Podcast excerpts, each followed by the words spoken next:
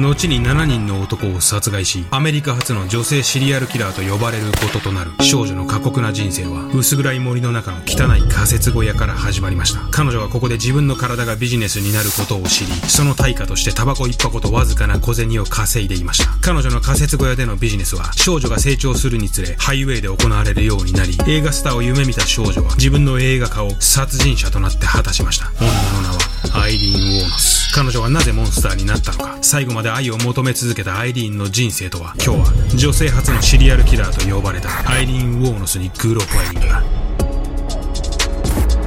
眠れなくなってほしいないぜ。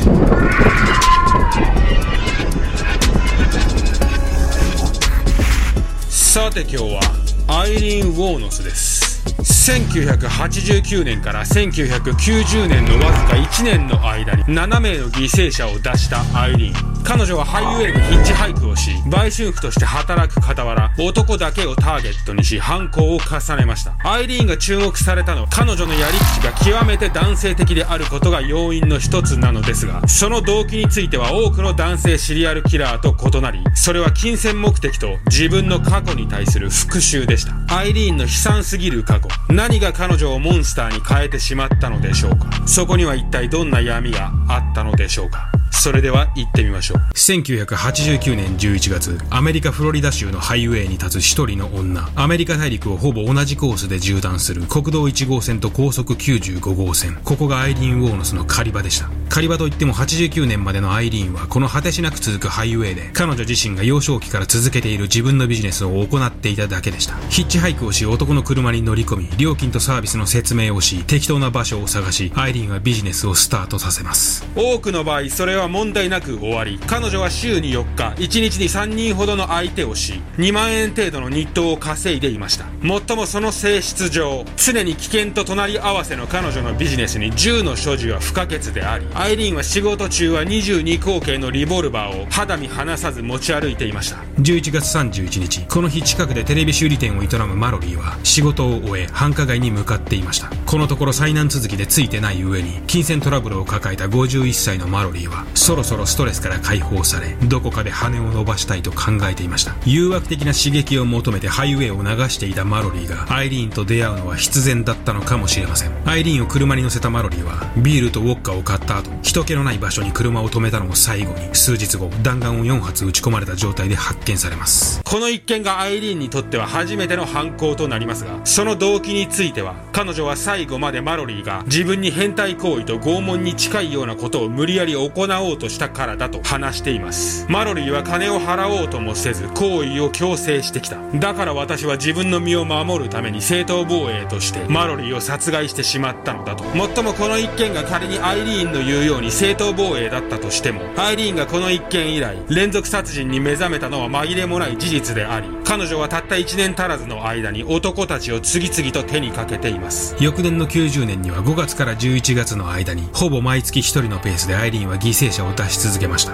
犠牲者たちはいずれも数発の弾丸を撃ち込まれた状態でハイウェイの近くの森や道路で発見されています。温暖多湿な気候のフロリダでの遺体の腐敗はひどく発見時はどの遺体も見るに耐えない状態だったといいます。アイリーン・ウォーノスがなぜここまで注目されたのか。彼女はなぜアメリカ初の女性シリアルキラーと呼ばれ騒がれたのか。それはアイリーン・ウォーノスが FBI が定義するシリアルキラーの定義にぴったりと当てはまった初めての女性だったからなのです。です。FBI はシリアルキラーを3名以上の互いに面識のない被害者をターゲットにし殺害と殺害の間に一定の時間を置き犯行に及んだものと定義しています。アイリーンは犠牲者に恨みがあったわけでも嫉妬があったわけでもなく互いに面識のない男性を一定期間を置いて3名以上殺害していますのでこの定義に当てはまります。女性であるが犯行スタイルが極めて男性的なシリアルキラーそれがアイリーン・ウォーノスなのです。アイリーンがマロリーの一件以来犯行を重ねた理由それには2つのことが考えられます1つ目は犠牲者の金品を奪うため。現金時計カメラ貴金属。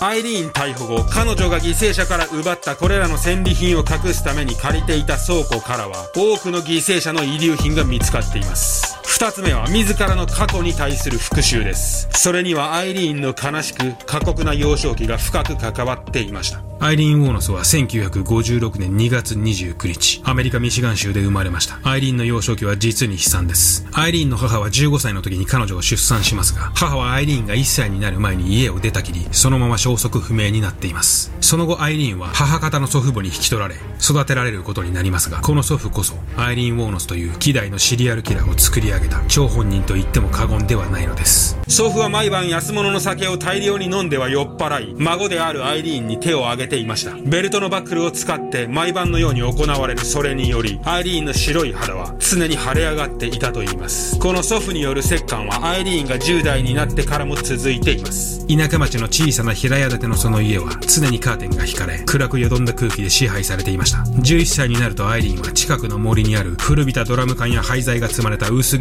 い仮設小屋で、その後生涯続けることになるビジネスを始めます。小銭を求めてビジネスをするアイリーンのもとには、地元のティーンエイジャーたちが列を作り、一箱のタバコのためにビジネスをするアイリーンは次第に、タバコ一箱で脱ぐ女、シガレットピッグと蔑まれるようになります。ほどなくしてアイリーンのビジネスは森の小さな仮設小屋では追いつかなくなり、それは自宅のリビング、車の中、ガレージなど、場所を選ばず行われるようになります。もっともアイリーン自身、普通の恋愛に憧れがなかったわけではありませんが、シガレットピックと呼ばれる彼女と真剣に付き合う相手が、アイリーンの前に現れることはありませんでした。またアイリーンはこの頃、彼女の実の兄であるキースとも情報を持っていますが、アイリーンの家庭環境の中で夜な夜な行為に没頭する若い二人を止める人物などいませんでした。そしてアイリーン14歳の頃、彼女は妊娠します。子供の父については不明ですが、未成年のための施設で産み落とされたその男の子は、そのまま養子に出され、以降アイリーンと二度と会うことはなかったと言います。出産後アイリーンはまたビジネスを始め、今ではその客層は大人にまで広がっていました。稼いだ金で彼女はドラッグを買い、酒に溺れ、モーテルからモーテルを渡り歩き、ビジネスを続けました。1971年に祖母のブリッタが肝硬変で亡くなったのをきっかけとして、76年には祖父のローリーが自殺、さらには兄のキースも癌になり、闘病の末亡くなっています。アイリーン以外の家族は全て亡くなり、彼女は若干二十歳にして、天涯孤独の身となります。そして一人になったアイリーンは、まるで吸い込まれるかのように、そこの底まで落ちていったのです。住む場所もなく、時には教会に泊めてもらいながら、ウェイトレス、モーテルの雑用係をこなし、ヒッチハイクをしてはビジネスをし、転々とした生活を送るようになります。トラックの運転手は、アイリーンのビジネスのことを知ると、喜んで彼女をただ乗りさせてくれたと言います。虐待、売春、アルコール、ドラッグ、この世にはびこる邪悪なもの全てと慣れ親しみながら育ったアイリーンには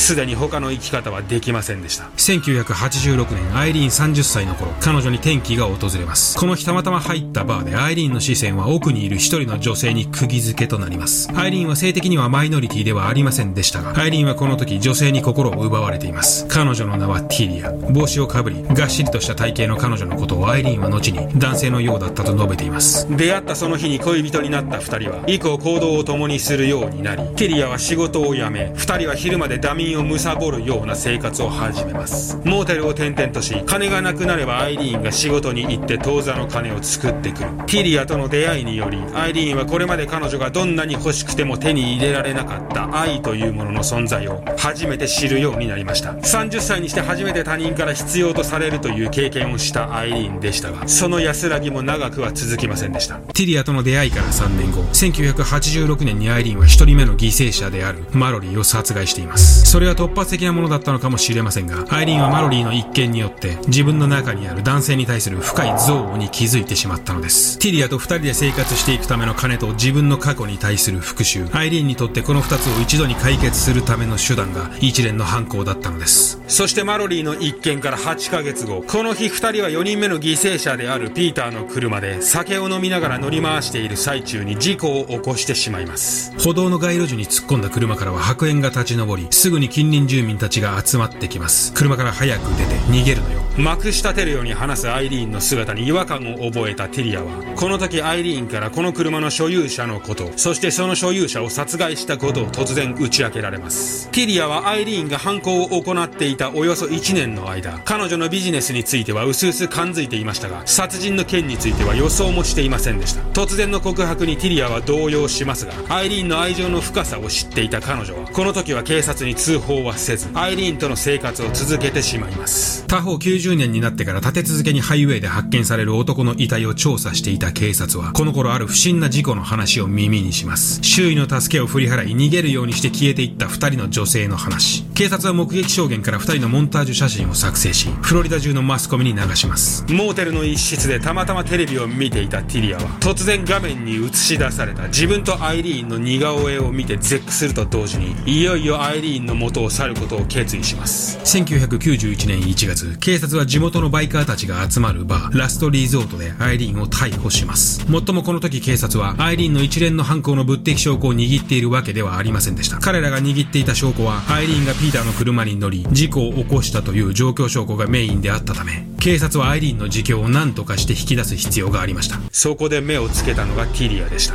警察はすぐに妹の家に身を寄せていたティリアを探し出し、モーテルからティリアに拘束中のアイリーンに向けて電話をかけさせます。ティリアを使い、アイリーンを騙し、彼女に全ての犯行を自供させようとしたのです。初めは自分の犯行を巧みに隠していたアイリーンでしたが、ティリアの危機迫る演技にだんだんと自らの犯行について話をし始めます。このままでは私が犯人にされてしまう。あなたが罪を認めてくれないと私が刑務所に入れられてしまう。泣きながらすがるティリアとアイリーンの電話は、4日間で10回にも及び、その結果アイリーンは全てを警察に自供することを約束し、その後アイリーンは7件の殺人全てについて罪を認めました。翌年にアイリーンの裁判が始まると、彼女はそこで衝撃的な光景を目にすることになります。そこには自分に不利な証言をするために検察側の証人となっていたティリアの姿があったのです。アイリーンはここで初めて1年前のあの電話が仕組まれたものだったと知ったのです。1992年1月、裁判の結果アイリーンには死刑判決が下され、その10年後の2002年、アイリーン・ウォーノスの死刑が執行されました。アイリーンは1976年の最高裁による死刑解禁判決以来、アメリカで死刑になった10番目の女性となりました。週間後アイリーンはテレビ局のインタビューに応じた際、遺族に対する謝罪を述べています。最後の最後まで愛情に飢え、誰からも必要とされることのなかったアイリーンは、レポーターからの、今でもティリアに会いたいかとの質問に対し、それでもまだ会いたいし、死刑の瞬間も彼女のことを思い出すだろうと語っていました。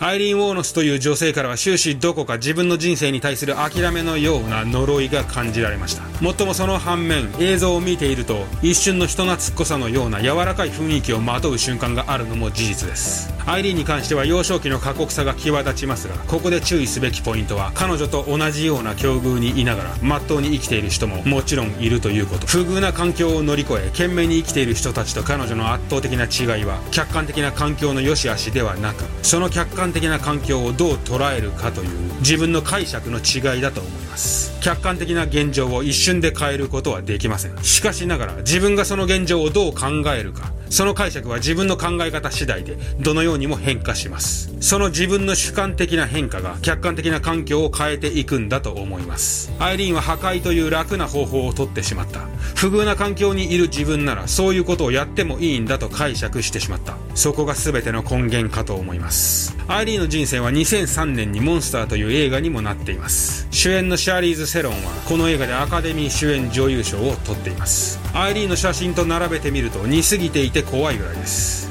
似ているというか、まあ、シンクロしているような感じでしょう。アイリーンが憑依しているような感じ。シャーリーズ・セロンはこのモンスターの役作りのために1 3キロ増量しています、まあ、ちなみにシャーリーズ・セロンの元はこれですから相当アイリーンになりきってます。話は変わりますけどあの今ネットフリでやってる韓国のゾンビの連続ドラマ。今私たちの学校はってやつ。これですね。これね抜群に面白いのでぜひ見てみてください。1月の28日からだったかな。